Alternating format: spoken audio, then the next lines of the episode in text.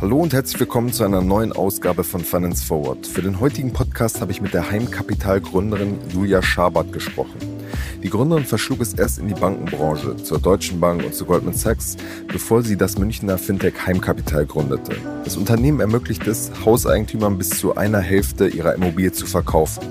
Mehr als dreihundert Millionen Euro hat das Unternehmen schon für die Finanzierung solcher Deals erhalten und ist zuletzt stark gewachsen.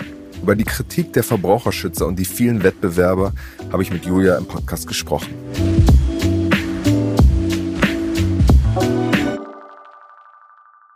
Hallo Julia, herzlich willkommen bei Finance Forward. Hallo Kasper, ja, vielen Dank für die Einladung. Sehr gerne. Zum Start würde mich mal interessieren, kennst du eigentlich die Serie Bad Banks? Bad Banks? Ja, ja, die kenne ich. Und ähm, wenn man so sein, dein LinkedIn anguckt, dann sieht man ja so Deutsche Bank, Goldman Sachs. Hast du dich da irgendwie in der, in der Serie wiedergefunden? Nee, also die Serie ist schon sehr überspitzt. Also ähm, ich, ich glaube, so für Außenstehende ist es auch ganz interessant. Man muss ja so eine Serie auch irgendwie spannend gestalten. Aber also so wie das dargestellt wird, ähm, läuft das dann nicht ganz in der Investmentbank ab. Also nicht so viele äh, Intrigen und äh, Kämpfe und... Nee, also das kann ich jetzt so nicht bestätigen. Okay. Ähm, wie, wie hast du diese Zeit, ähm, jetzt auch ein bisschen Abstand, wie hast du diese Zeit ähm, erlebt?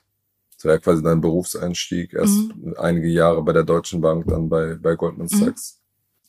Also ähm, bei beiden Instituten, es war eine super, super spannende Zeit für mich, weil, also ich habe ähm, Statistik studiert, aber auch ähm, Economics, also ähm, Volkswirtschaftslehre, insofern schon immer so einen Bezug auch zu den Themen gehabt, aber äh, und bin auch, äh, mein Abitur habe ich zu der Zeit gemacht, wo... Ähm, ja, der Josef Ackermann dann die Deutsche Bank angeführt hat. Und das war, da war ja auch viel Medienpräsenz zu äh, dem Thema Investmentbank im Allgemeinen.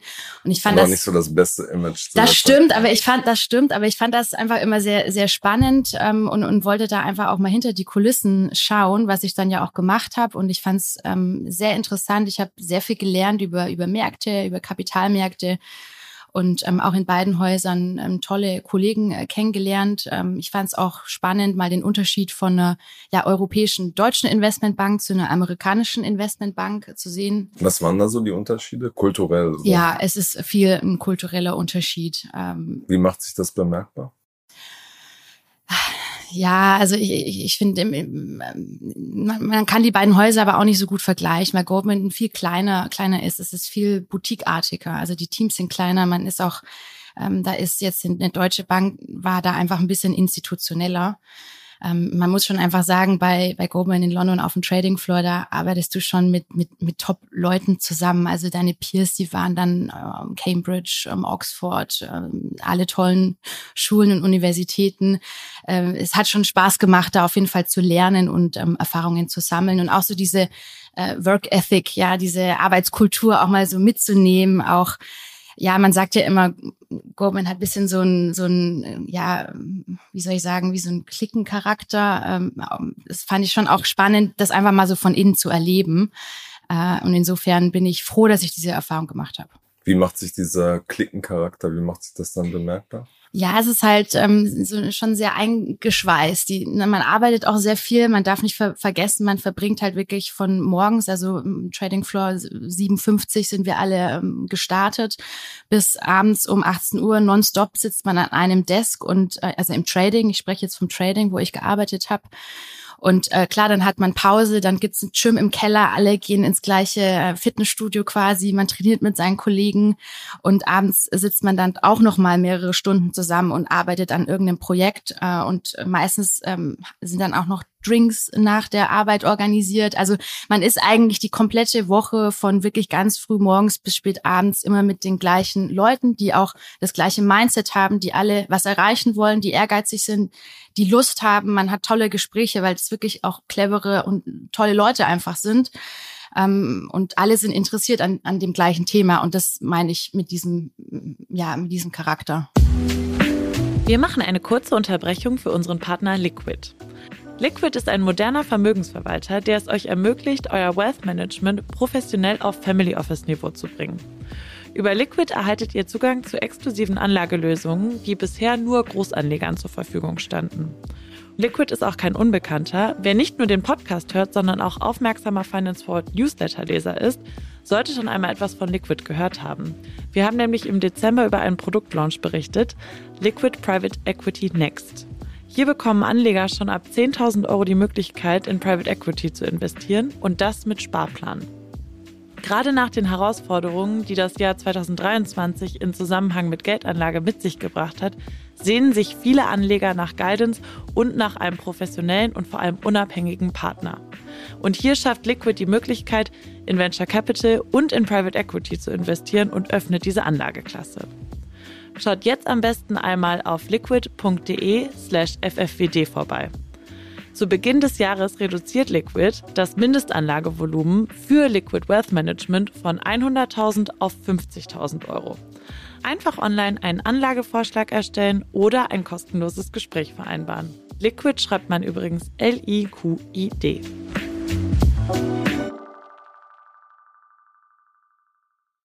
Ist es denn so, dass, dass du dieses Netzwerk, dass es jetzt noch weiter besteht und dass du immer wieder auch mit den, den Leuten irgendwie zu tun hast? Ja, wobei ich sagen muss, dass wir ähm, tatsächlich auch viel, mein Mitgründer, der Dimitri Müller, der hat ja auch ähm, bei der Deutschen Bank gearbeitet. Äh, wir kennen uns daher ja auch, wir waren im gleichen Graduate-Jahrgang. Und ähm, da bestehen eigentlich schon auch noch immer wieder Beziehungen auch zur, zur Deutschen Bank. Also da ähm, auf jeden Fall, ja. Hm. Gab es denn ähm, bei, bei Goldman zum Beispiel auch so einen Austausch zwischen den Investmentbanker, die irgendwie so Interesse am Gründen hatten? Es gibt ja zum Beispiel die beiden Scalable-Gründer waren ja bei, bei Goldman Sachs. Ähm, gab es da so eine Art Netzwerk auch und Austausch, was das Thema Gründung angeht? Ähm, ja, auf jeden Fall. Wobei ähm, ich sagen muss, dass ich da jetzt, also ich bin jetzt nicht zu Goldman gegangen mit dem Gedanken, oh, ich will auf, also ich werde auf jeden Fall mal gründen. Ähm, das hat sich dann eigentlich eher so aus der Produktidee her, heraus ergeben, dass man einfach gesehen hat, okay, ähm, ich habe eigentlich relativ schnell gemerkt, oder ja, wir zusammen, ähm, man kann gerade im Immobilienbereich in Deutschland noch, noch so viel machen. In Großbritannien sind die Produkte und auch die Angebote und wie sie präsentiert werden ganz anders, oder auch in Ländern wie äh, in Niederlande, ja.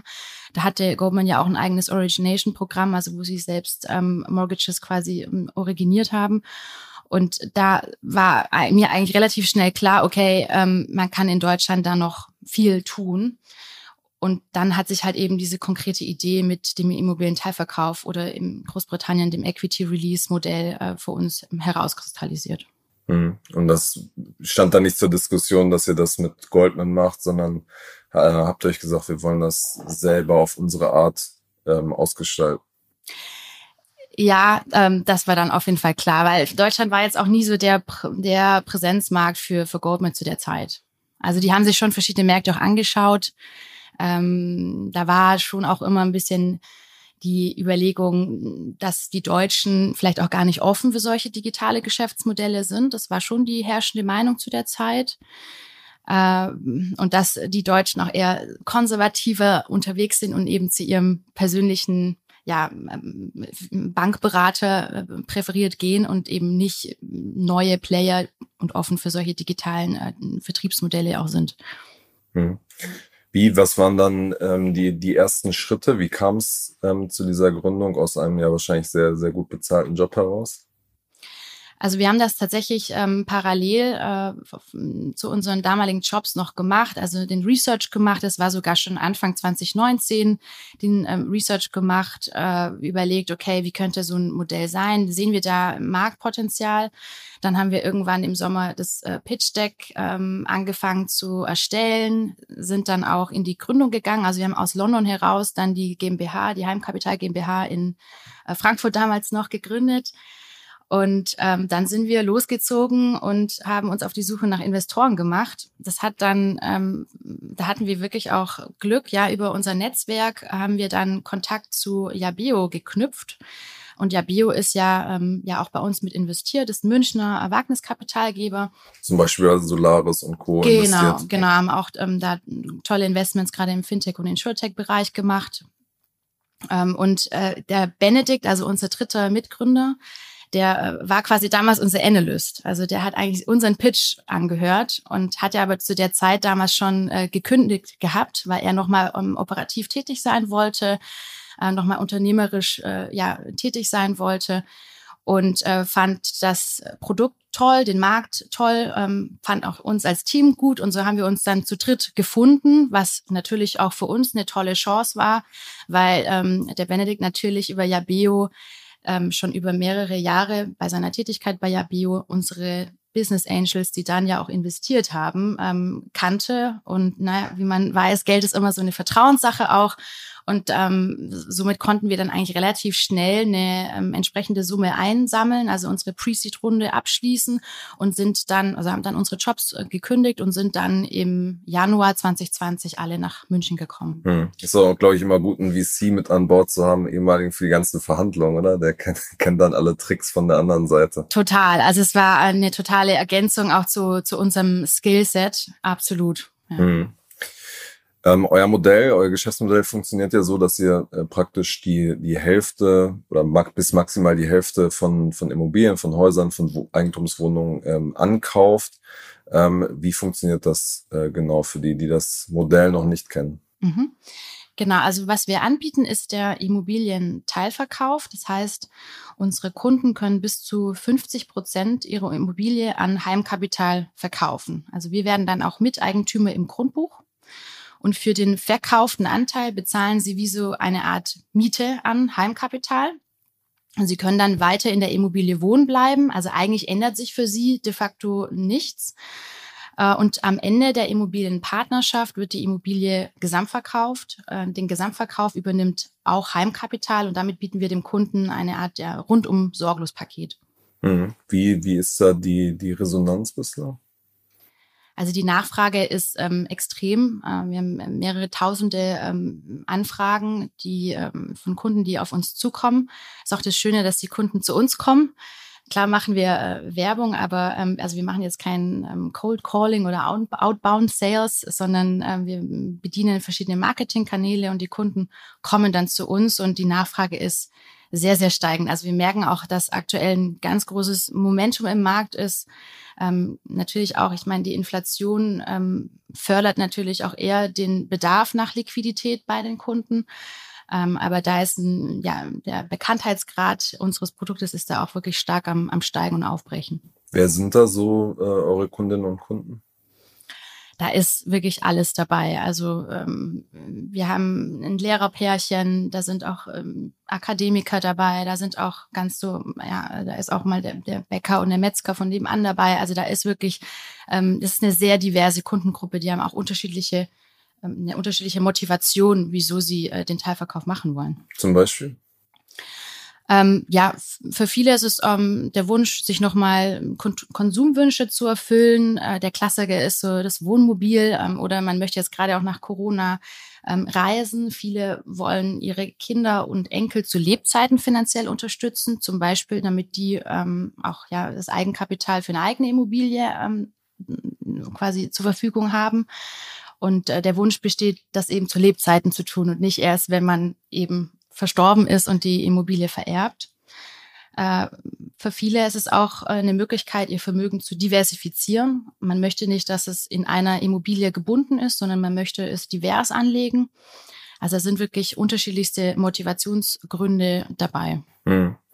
Und das ist ja so, dass ähm, Verbraucherschützer da ein relativ klares Urteil gefällt haben, zum Beispiel Finanztipp, dass sie von diesem Modell abraten, dass sozusagen das Hauptargument ist, dass die die Kosten nur schwer vorhersehbar seien und dass man diese Nutzungsgebühr, wenn man das jetzt zum Beispiel anguckt, über ähm, zehn Jahre muss man quasi genau gucken, das muss man ja dann von der Summe, die er auszahlt, im Grunde genommen wieder, wieder abziehen. Ähm, wie argumentiert er? Und diese Nutzungsgebühr kann sich theoretisch ja, glaube ich, nach einer bestimmten Zeit auch nochmal ähm, erhöhen. Die ist ja an die, die Zinsen ähm, gebunden. Wie argumentiert ihr da, dass das, dass ihr, dass das Modell trotzdem sinnvoll ist? Hm. Ähm, also bei, bei diesen Kommentaren muss man immer so ein bisschen aufpassen, äh, weil also zum Beispiel wird bei uns der Nutzungsbeitrag, der ist bei uns zehn Jahre fixiert und danach wird er nur an die Inflation angepasst und zum Beispiel nicht ans Zinsniveau, wo man ja gerade auch in, ähm, in letzter Zeit auch eine, eine hohe Volatilität äh, gesehen hat. Also wir achten da auf Planungssicherheit. Das war für uns auch von Anfang an wichtig. Und auch eine Miete ist ja zum Beispiel an die Inflation geknüpft. Also für uns war immer das der Vergleich, okay, man, wie ist das bei einem sehr regulierten Markt, nämlich dem, dem Mietmarkt? Und da ähm, kann ich ja meine Miete auch an den Verbraucherpreisindex oder an die Inflation knüpfen. Und so ist das bei uns auch ausgestaltet. Also keine Verlinkung mit äh, dem Zinsniveau. Das ist unsere Heimkapital-Politik, ja, weil uns Planungssicherheit sehr, sehr wichtig ist. Und dann muss man sich das auch im Detail anschauen. Also man, die, die Kommentare sind dann gerne im Vergleich zu einem Kredit, wobei man sagen muss, dass erstens viele unserer Kunden bekommen keinen Kredit und wenn... Warum bekommen sie? Sie haben ja die Immobilie eigentlich, die sie, die sie besichern können. Ja, also aufgrund der Wohnimmobilienkreditrichtlinie, bin mal froh, wenn ich es richtig ausspreche, ähm, äh, müssen Kreditinstitute dafür sorgen, dass der Kredit zu Lebzeiten wieder zurückgezahlt wird. Und wenn ich jetzt ein Kunde bin im etwas fortgeschrittenen Alter, dann ist das einfach schwierig, ja. Und wenn dann nur mit höheren Tilgungszahlungen zum Beispiel verbunden und wenn ich dann das Zinsniveau plus die Tilgung on top nehme, dann habe ich eine monatliche Belastung, die für mich de facto nicht mehr so interessant ist. Vor allem, wenn ich ab ähm, Summen hunderttausend Euro und aufwärts spreche, weil da startet nämlich unser Produkt und nicht über einen Konsumentenkredit von irgendwie zwanzigtausend Euro, sondern wenn ich über höhere Beträge spreche, dann ist das einfach von einer ähm, Cashflow-Perspektive für die Kunden nicht interessant oder sie bekommen eben gar keinen Kredit. Also das sind ähm, die, die, die beiden Gründe. Oder die Kunden wollen sich auch nicht verschulden, das kommt auch noch dazu. Also da muss man sich dann schon im Detail anschauen, was jetzt eigentlich, also wie genau verargumentiert wird. Und beim Kredit... Und diese, sozusagen, um dann mal kurz einzuhaken, diese Zielgruppe an Menschen, die ähm, praktisch so alt sind, dass sie da nichts mehr kriegen, ähm, ist da jetzt an dem Markt, den ihr euch anschaut, ähm, wahrscheinlich ein, ein kleinerer Teil, oder? Das sind ja wahrscheinlich eher sozusagen im Altersdurchschnitt fünfundsechzig, Anfang siebzig, die, die, die euch anfragen. Ja, aber auch da kommen Kunden zu uns und die sagen, sie bekommen kein Geld von der Bank. Ja. Okay. Und vielleicht ein Punkt an der Stelle auch noch. Also auch wenn ich mir ähm, mit einer Immobilie besichert einen Kredit organisiere oder organisieren kann, dann hat der meistens auch eine gewisse Zweckgebundenheit. Also dass ich damit tun und lassen kann, was ich möchte, ähm, ist jetzt auch nicht zwingend gegeben. Das sollte man an der Stelle auch noch mit berücksichtigen. Also ich kann mir vielleicht einen Kredit aufnehmen, weil ich sage, okay, also besichert mit der Immobilie, weil ich ähm, meine Immobilie renovieren oder sanieren möchte oder irgendwas wieder mit der Immobilie anfangen möchte. Aber zur freien Verfügung steht, also steht dieses Kapital meistens auch nicht zur Verfügung. Das sollte man an der Stelle auch noch mit beachten. Mhm. Ein weiteres Argument ist ja das Thema ähm, Instandsetzung. Das ist ja so, glaube ich, bei euch geregelt, dass ihr dann einen gewissen Zuschuss äh, quasi mhm. gebt. Aber das, da ist das Argument der Verbraucherschützer, die sagen so, die Instandsetzung muss man in so, in so einem Modell oft dann ähm, selber tragen. Mhm. Wie, wie argumentiert ihr da? Mhm. Also ich würde unterscheiden zwischen der laufenden Instandsetzung und ähm, energetischer Sanierung. Bei energetischer Sanierung beteiligen wir uns mit bis zu dreißigtausend Euro ähm, bei solchen Maßnahmen. Also zum Beispiel eine, eine Wärmepumpe oder ähm, Fenster sollen ausgetauscht werden. Da beteiligen wir uns mit bis zu dreißigtausend Euro. Und bei laufender Instandhaltung ähm, ist es konkret so, vielleicht eine technische Anmerkung an der Stelle, ähm, der Kunde bekommt ein Nießbrauchsrecht ins Grundbuch eingetragen. Also auf, also für den verkauften Anteil bekommt er quasi im Grundbuch zugesichert, dass er dort auch weiterhin drin wohnen darf. Und ähm, im Sinne des Nießbrauchs ist es so geregelt, dass der, also unser Miteigentümer, der darf auch die Immobilie vermieten oder verpachten. Also angenommen, in ein paar Jahren entscheidet er sich, in eine Seniorenresidenz umzuziehen und vermietet die Immobilie, also hundert Prozent der Immobilie, dann darf er auch ähm, hundert Prozent der Mieteinnahmen für sich behalten. Obwohl ihm ja eigentlich vielleicht nur noch fünfzig Prozent gehören, weil wir die, der Miteigentümer sind und uns fünfzig Prozent gehören. Und ähm, Im Gegenzug ist er aber dafür zuständig, ähm, für laufende Instandhaltungen aufzukommen und hier auch die Kosten zu tragen. Also in unserer, also für uns ist das auch ein, ein ausgewogenes Verhältnis. Und was man auch nicht vergessen darf, der Kunde hat ja die komplette Entscheidungshoheit über die Immobilie. Also er ähm, entscheidet, möchte ich eine Küche neu einbauen, möchte ich grün oder gelb streichen, möchte ich vergoldete Wasserhähne oder wie, wie möchte ich denn die Immobilie in, instand halten? Da reden wir auch nicht mit rein und es wollen wollen die Kunden auch nicht, weil das ist eigentlich auch genau der, der Grund und, und eine Hauptmotivation, wieso sie sich für den Teilverkauf entscheiden, weil wir stiller Teilhaber werden. Hm. Genau, noch, noch ein letztes, wie ich finde, auch wichtiges Argument oder Dinge, die man hinterfragen sollte. Ähm, bei dem Verkauf ist es ähm, bei manchen ja so, dass eine äh, sozusagen es eine Wertsteigerung gibt, die sich der äh, Ankäufer quasi zusichert, dass er praktisch sagt, äh, eine Wertsteigerung von X Prozent ähm, muss auf jeden Fall drin sein, wenn wir verkaufen, was natürlich in so einem Markt wie jetzt, der schwer abzu, abzusehen ist, wie es da weitergeht, dann ähm, sozusagen auf das Risiko des, äh, des äh, Verkäufers geht. Mhm. Deswegen die Frage, wie ist das bei, bei euch geregelt?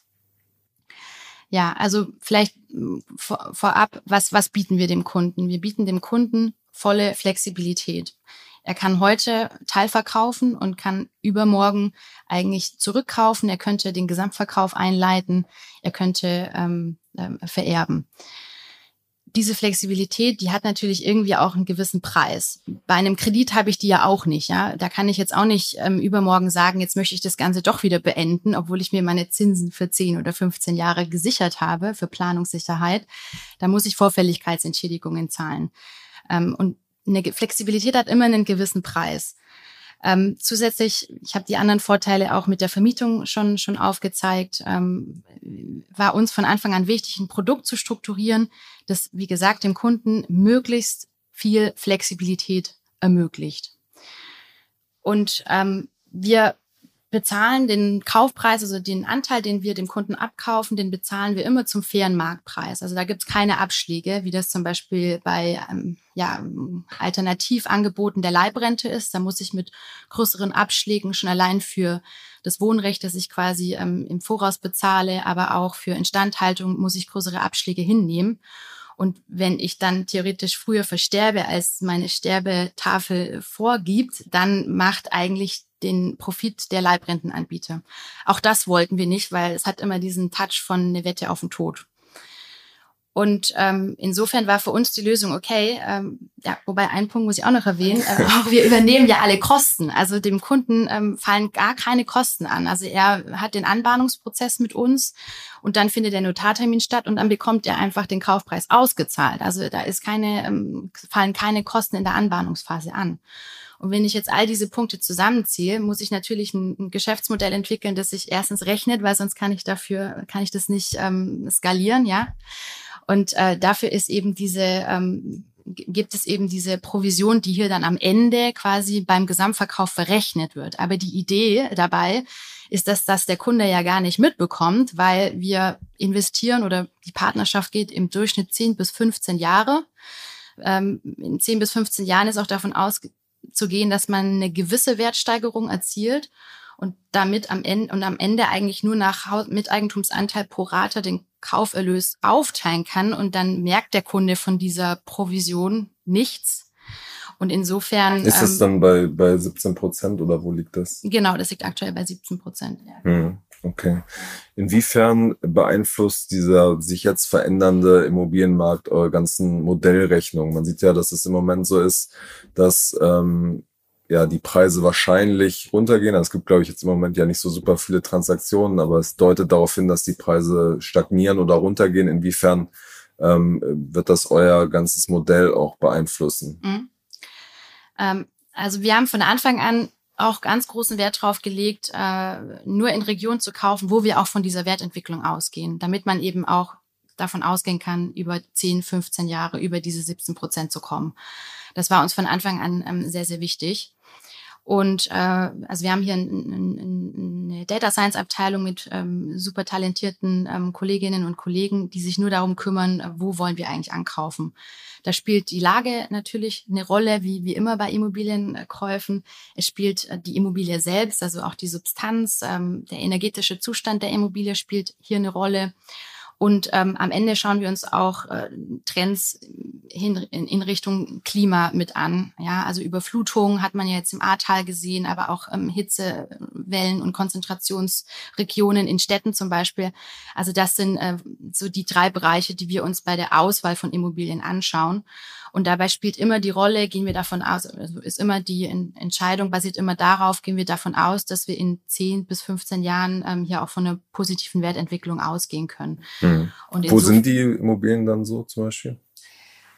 Also am Ende ist es ein Portfolioansatz, ja. Also wir kaufen grundsätzlich deutschlandweit, aber es gibt natürlich Regionen, wo wir jetzt nicht so aggressiv kaufen.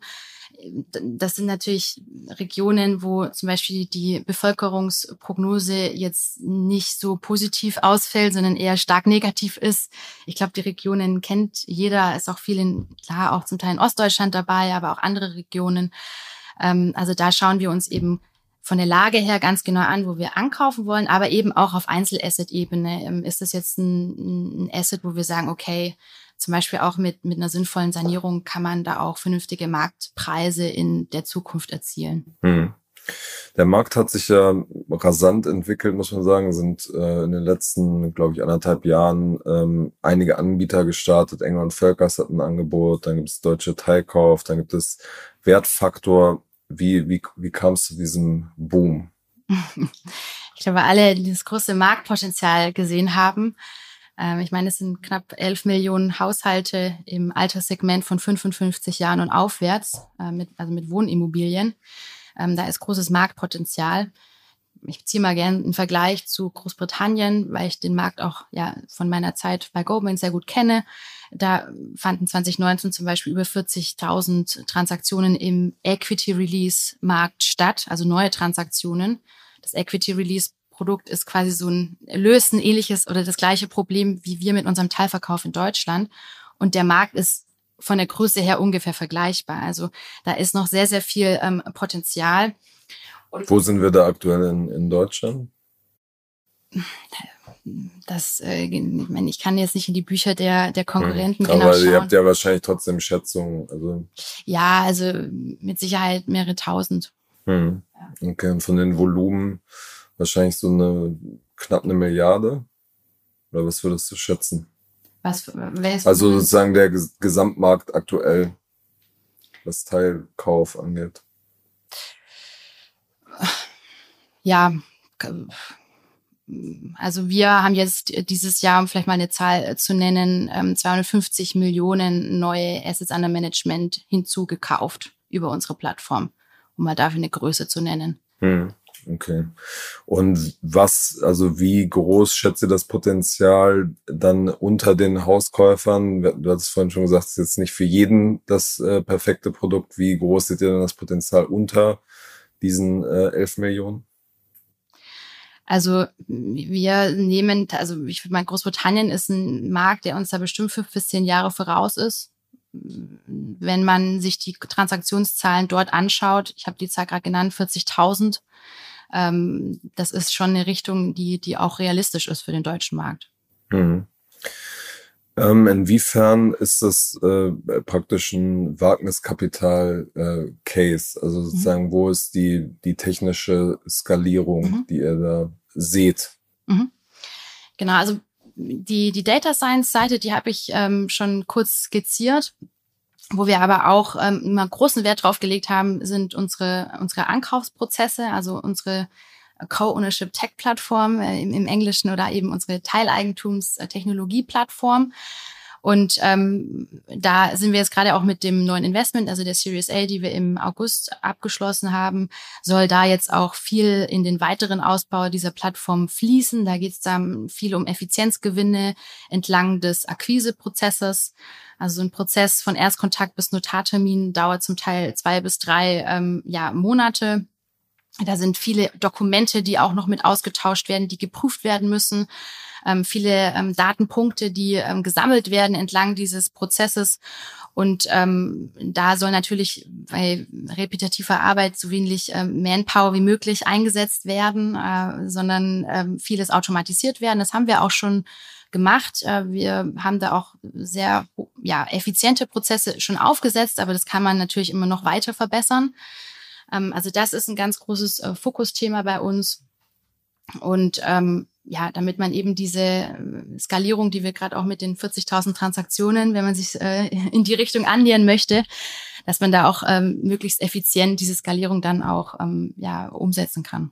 Hm, okay, aber das heißt, das ist dann eine, eine Prozessunterstützung äh, oder sozusagen, ähm, was ist da so die, die, die größere Tech-Vision, sage ich mal? Also es ist klar, dass es immer effizienter wird, aber ja. Gibt es da diese Komponente auch noch?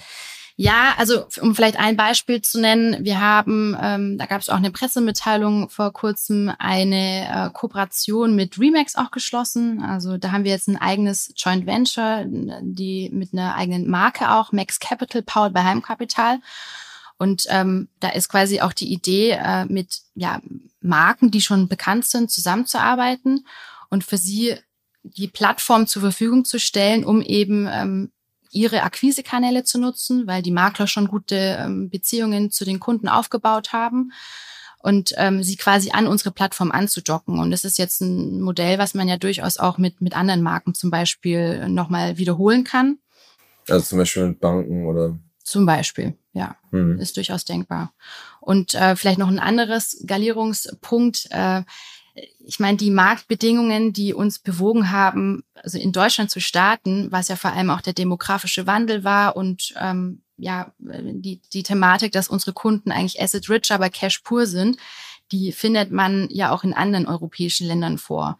Zum Teil auch mit besseren Bedingungen. Also die Eigentümerquote in Deutschland ist jetzt gar nicht unbedingt die, die höchste. Ja. Mhm. Klar, es ist ein großer Markt, das darf man jetzt auch nicht vergessen. Und so von der Wertentwicklung und den Marktgegebenheiten ist es ein einfacherer Markt als jetzt andere Länder zum Beispiel, weil man, ne, wir brauchen viel Kapital für die Refinanzierung.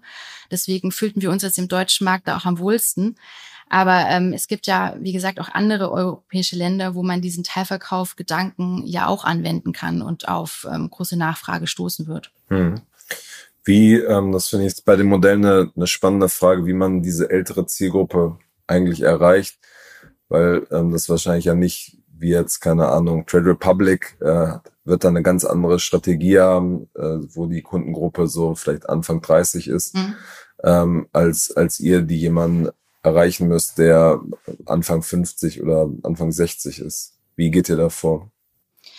Also natürlich haben wir da in der Vergangenheit auch viel ausprobiert. Ähm, am Ende ist es ein bunter Mix aus verschiedensten Kanälen. Wir sind im linearen Fernsehen vertreten, A R D, Z D F, äh, haben wir viel auch Werbung geschaltet. Dann in den Printmedien sind wir auch mit Editorials unterwegs. Das Produkt ist sehr erklärungsbedürftig, deswegen funktionieren ein bisschen längere Beiträge da meistens besser als die pure Annonce quasi. Und ähm, dann klassisch auch im Performance-Marketing sind wir da auch dabei, Google, Facebook und so weiter. Merkt man denn, dass die Leute, es ist ja ein Produkt, was viele wahrscheinlich gar nicht kennen, deswegen ist ja die Frage, wie groß ist das Google-Volumen da überhaupt drauf? Ja, also da gebe ich dir natürlich recht. Erstmal musste man viel, musste man viel Pionierarbeit leisten und die, das Produkt erstmal auch bekannter machen. Ähm, aber was wir auch sehen, ist tatsächlich Mundpropaganda. Also das äh, Kunden werben Kunden, das funktioniert eigentlich auch ganz gut, weil ne, wenn der Nachbar sich auf einmal das neue Wohnmobil leisten kann und äh, man fragt sich dann auch, wie hat er das dann jetzt gemacht? Sein Haus bewohnt er ja noch. Dann kommen da die Kunden auch ins Gespräch. Und deswegen ist für uns auch immer wichtig, besonders guten, transparenten und fairen Service zu liefern, damit eben über diese Mundpropaganda das, das Produkt auch ähm, noch bekannter wird. Alles klar, wir sind schon äh, am Ende der, der Zeit angekommen. Zum Schluss äh, machen wir immer noch so eine kleine Fragerunde, weil du als Gründerin ja auch immer so ein bisschen in die äh, Zukunft äh, schauen musst. Ähm, lese ich dir jetzt noch ein paar Predictions vor, wo uns mhm. interessieren würde, ähm, wie du das äh, einschätzt zu unterschiedlichen Fintech-Themen. Mhm. Genau, wer ist äh, Ende des kommenden Jahres äh, mehr wert, N sechsundzwanzig oder die Deutsche Bank? Na, ich bin pro Fintech, N sechsundzwanzig. Okay. Ähm, werden wir in den ähm, ja in dem nächsten Jahr große prominente Fintech-Pleiten äh, erleben? Das ist nicht auszuschließen. Okay. Und äh, wo steht der, der Bitcoin-Kurs äh, in einem halben Jahr? Eher bei null oder eher bei hunderttausend? So ein bisschen auch als Gradmesser für die ganze äh, Stimmung im Kryptomarkt. Eher hunderttausend. Okay, sehr gut. Dann äh, sind wir gespannt, äh, ob sich das bewahrheitet. Vielen Dank auf jeden Fall für deine Zeit und bis Danke. Zum nächsten Mal bei Finance Forward. Ja, vielen Dank.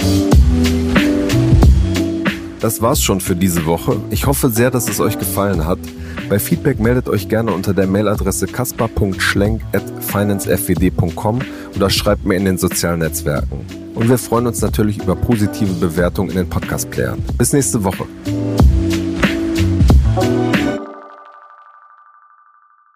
Dieser Podcast wird produziert von Podstars bei O M R.